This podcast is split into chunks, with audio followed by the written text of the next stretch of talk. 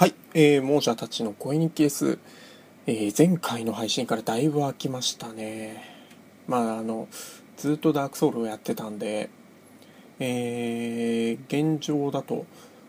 ダークソウル1周目をクリアをして、2キャラ目が始まったところぐらいなんですが、いや、本当に、あのーダークソウル楽しくて楽しくて、収録してる場合じゃないっていう状況だったのでですね少しずつ思い出しつつ話していこうかなと思います。前回、えーどこまで話したかと言いますと、えー忘却の牢の途中ぐらい、えーここのボスに出会ったぐらいだったかなと思います。この時なんですが、えーここのボスうつろの衛兵っていうボスなんですがもうですねこのボスがだいぶ何回やられたろう45回ぐらいでもやられたのかな。やられましてあのボスが3体いる、えーステージでした。その3体がですね、えー最初は高台のところで1体だけ戦ってるんでまあこのまま1体ずつ相手にしていけばいいかなと考えていたんですが1体目が倒し終わる頃にはえーえー倒し終わる頃にはというか倒し終わったらその高台のところに2体ともが一気に上がってきちゃいまして。でそれで1回目はやられましたね。もうこれで、まあ、1体倒したらおそらく下に降りて2体同時に戦わなきゃいけないんじゃないかなと。ここでやっと気づきまして。で下に降りてからもですねえーこのゲーム、えー、多対1というか敵が大人数になった時は攻撃するタイミングが本当につかみにくいっていうゲームでしてできることなら1対1で戦わないと、えー難易度がかなり高くなってしまうよと。これはボスだけじゃなくて雑魚相手でもそうだというゲームなんですがいやーこれは2体同時だったので何回も何回もやられましたね。あの1体の攻撃の終わり際を狙って攻撃するともう1体に攻撃されっていうのの繰り返し。でまあ本当に両方の動きが止まった時にだけ攻撃を続けやっとなんとかここも突破しました。いやーですね。もうこの時はえーと普通の一番最初に持ってた鉄の盾をガン構えして攻撃回避とかは考えない全部ガードするぐらいの勢いでやってたんですがこれうーん1周目私はずっと大きな盾を、えー持ったまま物理カット率っていう、えー物理攻撃を受けた時にどれぐらいダメージをカットできるかっていう率が100%の盾を装備して、えー、全ての攻撃をガードしてました。もうスタミナが続く限りはノーダメージで全部ガードしきるっていう方法ですね。もうこのゲームうーん回避をした方がスタミナの消費が少なかったりするんですがもう1回当たっちゃうとですね体力の3割とか4割とかがなくなる可能性がありますんでずーっとガードしてました。もうこれは終わる時までですねもうラスボス倒すまでずーっとガードガードガードガード。もうそれでなんとかやってたんですがえーと今回の配信だともう一個先ぐらいまで話して終わりにしようかなと思ってます。ここから行けたのはですね罪人の塔ですね。えー、罪人の塔がもしかしたらこのゲームの中で一番数として敵に倒されたんじゃないかなと思うところなんですがここはですねえーっと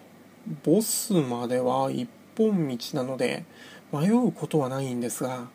途中にいる敵がですね攻撃力は高いわ。えーっとどれもこれもちょっと動きがうざったいわでほとんど全てを倒して先に進んでました。えーと塔の地下までエレベーターで降りた先にいるえーとダークソウルでいたあの頭のないガーゴイルみたいなあいつがですねまた今回もいましてあの攻撃避ければまあこっちからの反撃は楽なんですが一番最初あの普通の腕を振り回す攻撃と尻尾を含めて振り回す攻撃っていうのの違いが分からなくてですねそれでもう何度も何度も何度も何度もやられましてえー、やられるのも45回やられた後にやっとあなるほどこういうことかっていうのが分かりまして攻撃もなんとか回避できるようになりました。でこいつなんですがもう倒すだけじゃなくてえっ、ー、と何て言うんですかね無効化する方法っていうのをちょっと気づきましてこの場所まではえっ、ー、とエレベーターで降りてくるんですがこの敵をエレベーターに乗せたまんまエレベーターを上まであのスイッチを押してあげるとですね、えー、こいつが、えー、自分のいる階よりも上のところに引っかかって降りてこれなくなるっていうことに気づきまして何回かはこれであの足止めをしたり、まあ、運がいいと高いところからあいつが、えー、敵が落ちてそのまま即死っていうこともたまにあるんですがこれがありましたんでね本当にもう助かりました。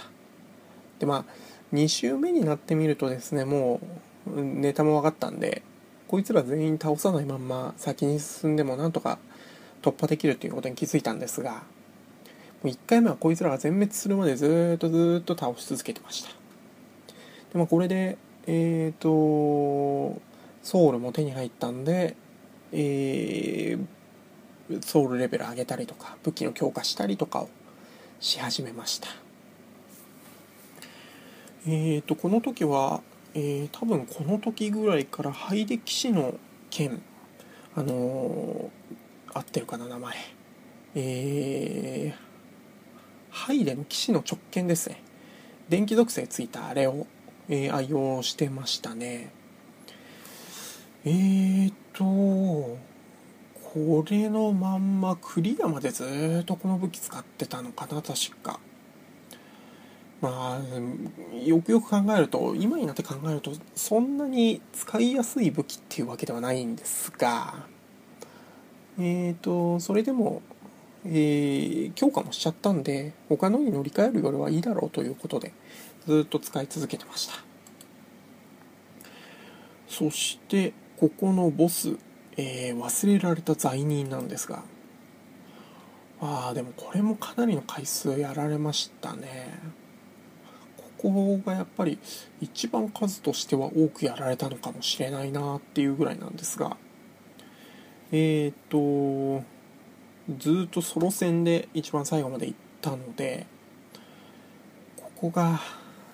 うんこの時はまだ物理カット率100%の盾でもなかったし、えー、エストビンの使用回数も少なかったので攻撃に隙がない敵なんですよね。波状攻撃連続攻撃をしてくるのでもう隙を探すのが大変だなっていうぐらいでした。えー、っと